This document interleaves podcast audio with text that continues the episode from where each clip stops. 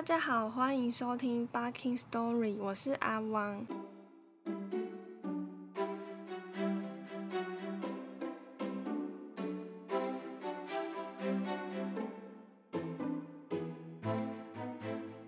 今天我们要再回头来看看蚂蚁的故事线进展到哪里。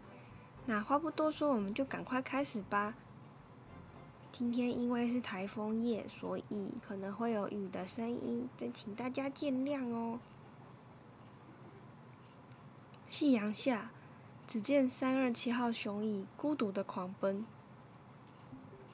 上次说到，除了三二七号雄蚁，整支河蚁探险队在回程的路上无故死亡，没有留下任何死前的气味讯息。三二七号用尽全力追查。才稍微闻到一些来自北方侏儒蚁的气味。三二七号判断，侏儒蚁应该发明了某种秘密武器，能用迅雷不及掩耳的速度一次杀死大量河蚁。整支探险队才会在这样还来不及散发气味讯息的情况下瞬间死去。可恶的北方侏儒蚁！没想到他们已经醒了。我得赶快回去通知贝洛刚才行。三二七号拔腿狂奔，他经过软烂的泥土和树叶，经过好几滩水洼，又经过了其他蚂蚁联邦，他都没有停下来。风吹得他口干舌燥，灰尘满身，但他一刻也没有停下来过。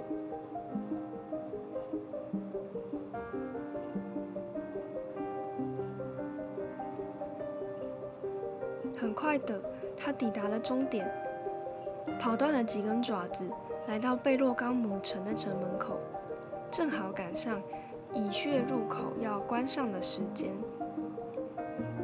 太阳下山之后，负责守卫的工蚁都会把入口给堵起来，以保持蚁穴的室内温度。趁着他们正在关门，三二七号纵身一跃，滚进城里。巨大的安全感将他包覆。终于，他终于回来了，终于回归了群体，不再孤身一人了。门口吹哨的哨兵看见这只灰扑扑、满身尘土的家伙，警觉地发出要求确认身份的气息。哎，你是谁？你从哪里来？显然，他们一时没认出雄蚁。三二七号很快散发自己的身份气味，哨兵才解除警戒。旁边路过的一只公蚁看见他这么狼狈的样子，就提议要赠予养分给他。这个仪式叫做养分交换，这是一种合蚁之间常见的互助仪式，也就是把自己储存的食物透过嘴巴。吐出来赠送给另一只蚂蚁，而被赠送的蚂蚁会用嘴与赠予者的嘴紧紧结合，等待赠予者把食物反吐出来。最先会得到的赠予者的唾液，然后是蜜露和一些谷物泥之类的。三二七号毫不犹豫的就答应了。食物的味道浓郁甜美，营养又充足。他已经热量用尽，几乎要倒下。这只公蚁及时的赠予解救了他。赠予仪式结束，三二七号的记忆立刻重新涌现，死亡、埋伏、危机，通通重新出现在眼前。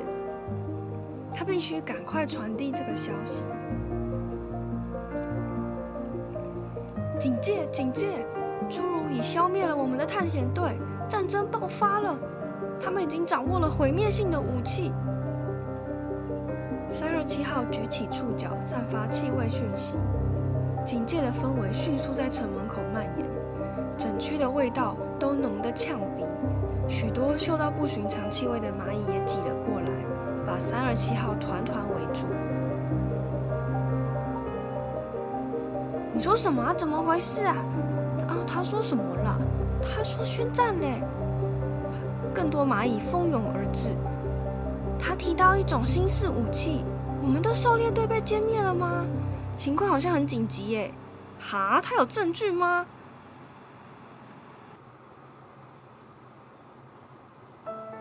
没有，他没有证据。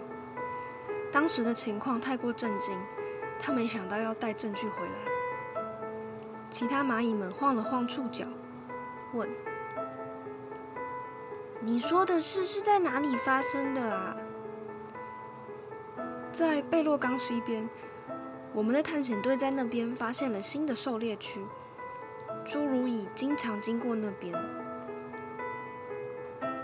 但这是不可能的，我们的间谍才刚回报说侏儒蚁现在还在冬眠。一只不知名的触角散发出这个讯息，大家都觉得相当合理，很快就一哄而散，没有人相信三二七号。尽管他看起来如此诚恳迫切，但毕竟这件事太匪夷所思，根本不太可能。从古至今的春季战役中，没有来得这么早的。侏儒蚁更不可能笨到不等全部同胞苏醒就发动攻击，这一点好处都没有，除非他们疯了。蚂蚁们。很快就安心的回到各自的工作岗位。三二七号刚刚发出的讯息很快消失在空气中，无人在意了。三二七号简直不敢相信，他春季首支狩猎队唯一的幸存者，拼了老命爬回贝洛冈，好不容易活着回来，却没有人相信发生了什么事。天哪！我没有乱说，没有捏造事实，为什么没有人相信呢？三二七号突然悲从中来，从事发至今，他都没有时间为同伴们惋惜。现在的局面更让他觉得自己就像是个废物，自私的苟活在世界上，对于蚁族没有贡献。他打了一个寒战。不行，赶快想想办法！他沿路扑向一只只经过的工蚁，想对他们说话。各位听我说，但却收到一个个冷漠的回应。别再煽动人心了，好吗？走开啦！七号身心俱疲，他觉得自己仿佛掉进了水坑。不论怎么挣扎，都停滞不前。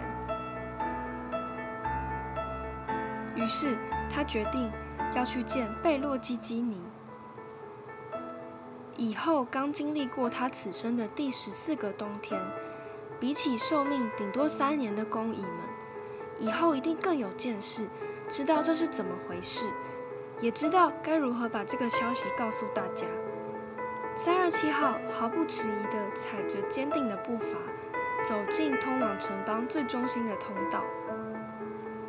他原本选了能最快速抵达的大通道走，但经过照顾蚁卵的保护区时，因为里面有数千只工蚁保姆，而他不仅与他们逆向而行，还要很小心，不可以踩破其他的蚁卵。这些都大大拖慢了他前进的速度。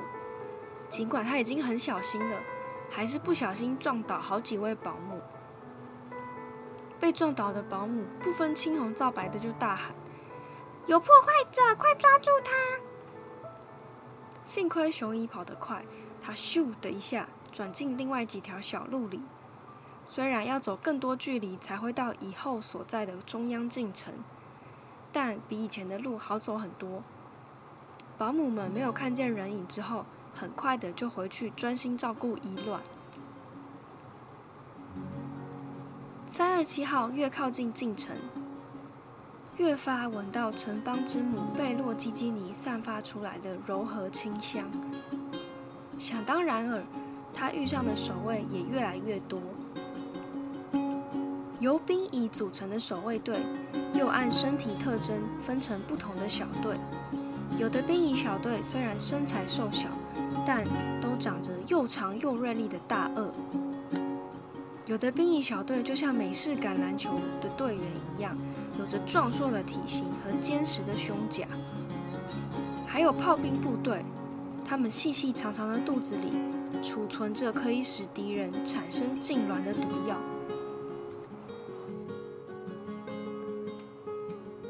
为了顺利通过守卫门，三二七号根本不等他们盘问，一路释放出有效的通行气息。具体而言是什么气息，我并不确定。我猜可能是他的身份确认的气息。他顺利通过兵役的防线，而这些整个贝洛冈里战力最强的士兵们，一个个面露镇定、从容安然的模样，显示出。领土争夺战的气氛根本不曾传到这里过。三二七号终于来到以后的寝宫门口，他停下脚步，被寝宫的壮丽规模给震撼。宽阔的圆形大厅，穹顶离地面高达十二炉，直径达七十二炉。这边说一下，炉就是。蚂对呃蚂蚁世界的头颅单位，哎，在说什么？颅就是头颅的颅，然后是整个何以联邦通行的这个长度计算单位。那换成人类的长度单位的话，一炉大约是三公里，也就是零点三公分。所以也就是说呢，以后的宫殿高大概是三点六公分，然后最宽处的。宽达到二十一点六公分，这样，嗯，所以大家可以想象一下。除了这么宽大的空间之外，地板还特别做成围凹的设计，这样有助于聚集以后的气味，使味道持久不散，不被墙壁吸收。寝殿的中央躺着一位身材壮硕的贵妇。它呈现一个腹部朝下、下肢轻靠地面的姿势，这就是贝洛冈母城的蚁后贝洛基基尼。他曾经指挥过蜜蜂大战，征服过南方白蚁，虽进蜘蛛疆域，还曾带领蚂蚁击退大举入侵的胡蜂。那可是一场损失惨重的消耗战。他是城堡里唯一负责产卵、负责产生生命的角色。他也是三二七号的母亲，而以后最近的兴趣是研究食肉性植物。像现在，他的身边就养着一株这种植物。从冬眠中醒来之后，以后就没有停止过的不断产下新的卵。它的腹部比平时大上十倍。依据工蚁向它报告的数字，它会按着数量的需要产下各种不同的卵。比如，如果工蚁报告目前缺少捣碎谷物的工蚁，或者请以后帮忙补充一点炮兵兵蚁，贝洛基基尼就能够随心所欲，立刻产下。需要的蚂蚁数量和阶级。当然，如果他有空，他也会走出皇宫，到走廊上晃一晃。光是闻一闻味道，他就知道每个阶级欠缺的蚂蚁数量，然后回到皇宫里，把这些数字给填齐。而每每他产下新的卵，工蚁也会很快的进来，将卵移到更加温暖的育婴室，由其他工蚁照顾。以后向熊蚁说出惯用的开场白：“欢迎光临蚁族的繁殖圣地。你曾从这里离开，但你却不得不回来。”没等三二七号说出他不得不回来的原因，以后便分泌出一种黏液，使雄蚁动弹不得，然后用自己的触角把雄蚁的气息从头到脚每一节都闻了一遍。雄蚁悲怆的记忆，以全部所见所闻，他也因此了然于心。他特别专心地闻了闻三二七号的脚丫子，确保气味没有任何遗漏。嗯，没错，的确有死亡的痕迹，还有一股神秘的气味。有可能是一场战争，但也有可能不是。这就是以后的回答。三二七号紧绷着神经，听着以后的回复。所所以呢？诶，所以我们该怎么做？三二七号提议，我们应该尽快派遣间谍，截取秘密武器的情报。不过，以后的反应令他有些失望。以后表示，他其实没有政治权利去决定整个族群要做什么样的决策，都是不断协商之后的结果。有了协商结果后，他才会成立专案的工作小组，让事情运作起来。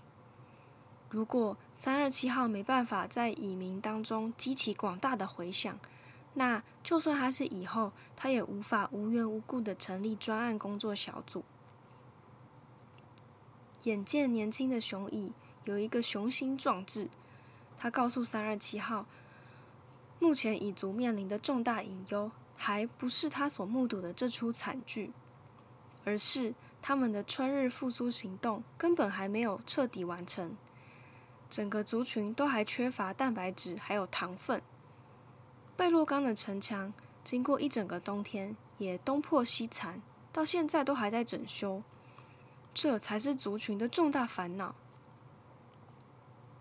等这一切结束之后，他们还要举办神圣的交尾庆典。这些零零碎碎的任务，都需要每只蚂蚁付出全部的力气来执行。这些都解释了。为何三二七号的讯息会无人理会？我们其实也有最佳武器的。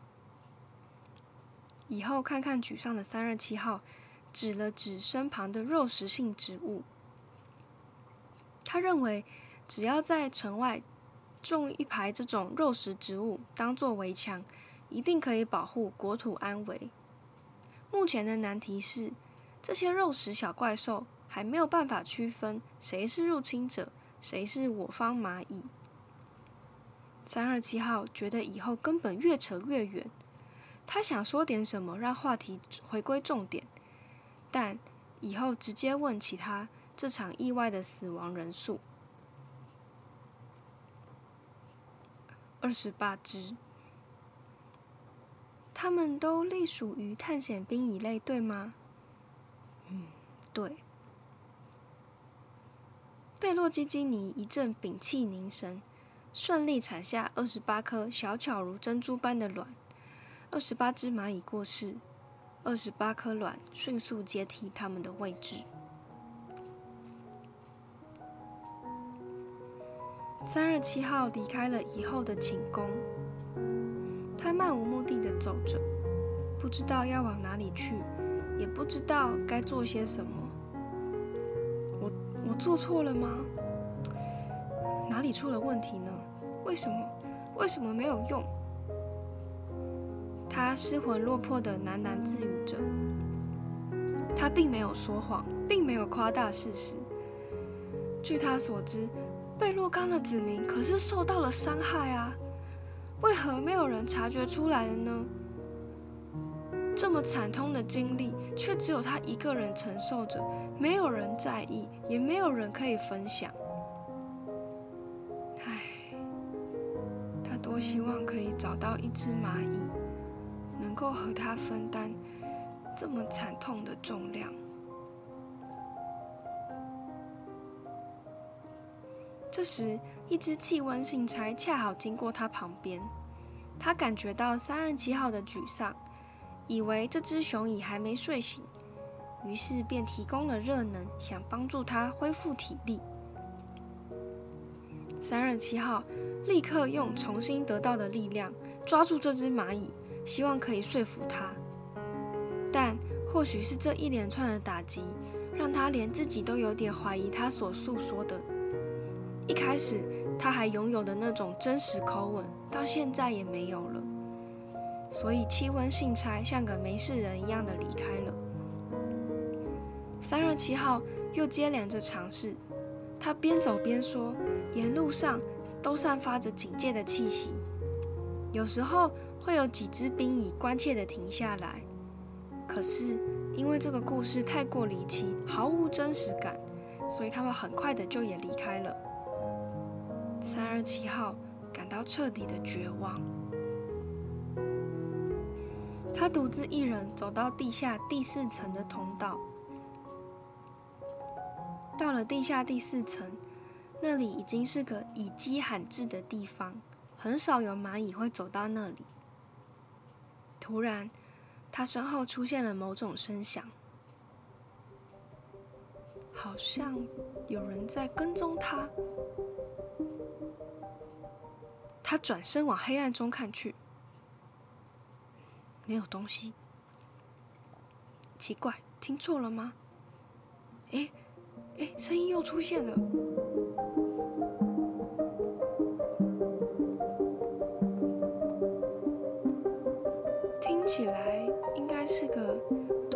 只脚的小白咖。三二七号为了确定有人跟踪他，所以在经过的每一个路口，他都会故意改道，然后驻足一会儿，小白咖的脚步声也会跟着停止，但。每次只要他迈开步伐继续前进，声音又出现了。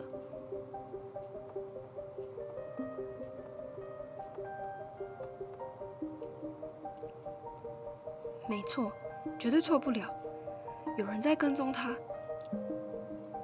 他一个迅速转身，看到一只急忙闪躲的身影。太奇怪了，蚁族的同伴向来都是开诚布公，没有人隐瞒身份或资讯的。这只蚂蚁到底想干嘛？三二七号索性停下脚步，假装做出梳洗头部的动作。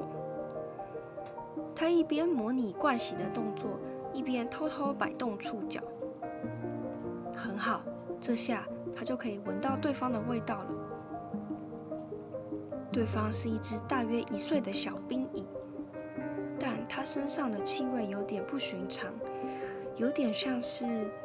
岩石的味道，这个岩石的味道掩盖了蚂蚁之间用来确认身份的气息。三二七号发出气息，问：“谁？是谁在那里？”没有回答。为什么要跟踪我？还是没有回答。三二七号觉得这真是可笑。自己就像是个白痴一样，对着空气讲话，干脆继续前进，别管这件怪事了。谁知道他很快的就闻到，又有一只蚂蚁在黑暗中迎面而来，而且他用自己的红外线单眼查看，对方是一只体型魁梧的冰蚁。这里的路相当狭窄，三二七号如果继续往前走，就一定会和他迎面撞上。怎么办？要回头吗？这样一来，他就会碰上那只小白咖，而且与此同时，小白咖开始跑了起来，快步的冲向三二七号。壮硕的那只冰蚁也正张开自己锋利的大颚朝他走来。三二七号顿时明白了一些什么，他们都是冰蚁，身上都散发着岩石的味道。陷阱！这是一个陷阱！哎！喂，搞错了吧？我们是同一个城邦的。三二七号赶忙散发自己的身份气息，呃，难以置信啊！怎么会有人想杀自己的同胞啊？难道他们认不出我的味道吗？三二七号迅速提高信息的发射能量。哎，我和你们同属一个族群，我也是贝洛刚的成员呐。但是小白咖完全没有理会，他直接跳到三二七号的背上。死命抓住他的翅膀，大只的冰蚁把上颚给撑大，咬住三二七号的头，两个人一起制服他，把他拖往垃圾场的方向。三二七号用力挣扎，全身的环节只要是能够散发出气味的地方，都慌乱地散发出高浓度的情绪分子，就连主导姓氏的交谈环节，也释放出这些不具生殖力的冰蚁无法理解的情绪气味。三二七号已经完全从原先的不解转变成全然的精神恐慌，小白咖被这一大堆的味道给干扰，而且他发现其中还有许多他根本无法理解的抽象意味。于是他赶紧用自己的上颚用力的磨蹭雄蚁的触角，想防止它继续散发气味。很快的，小白咖有条不紊的把三二七号身上残留的所有气味都一一抹除，包含雄蚁的身份味道。三二七号眼见完全没有挣脱的机会，他终于顺从的低下头，打算慢慢停止自己的心跳。他决定要结束自己的生命。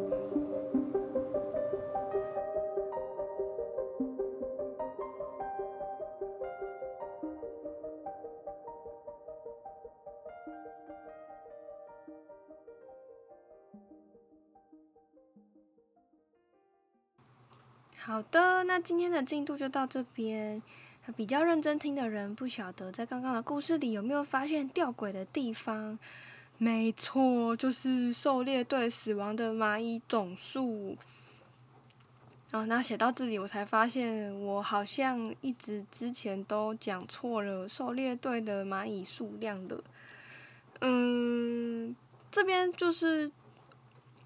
书里面一开始的描写狩猎队的原句，就是小之堂翻译的中文原句，原本是说，狩猎队由二十八只蚂蚁组成，大部分都是没有生殖力的老女人啊。他真的这样写了，那我就觉得哇，这个词真的是，嗯，不太敢说这样，所以我就用了比较尊重一点的讲法，就是啊，雌性老蚂蚁这样，嗯，好。可是呢，三二七号是其中唯一有生殖能力的队员。啊，他的句子就是这样说。那所以我一直都以为二十八只这个蚂蚁的数量呢，已经包含了三二七号雄蚁。也就是说呢，如果扣除掉被捕蝇草吃掉的那只蚂蚁，那剩下就是一起突然歼灭的蚂蚁数量应该是二十六只。我以为，结果这里三二七号回答。以后所死亡的蚂蚁总数是二十八只，也就是说，整支狩猎队加上三二七号，其实是二十九只蚂蚁。吗，嗯，好难接受哦。但总之，好，我相信应该是我理解错误啦。就是，嗯，我觉得还是以熊蚁最后跟以后说的这个数字为准啦。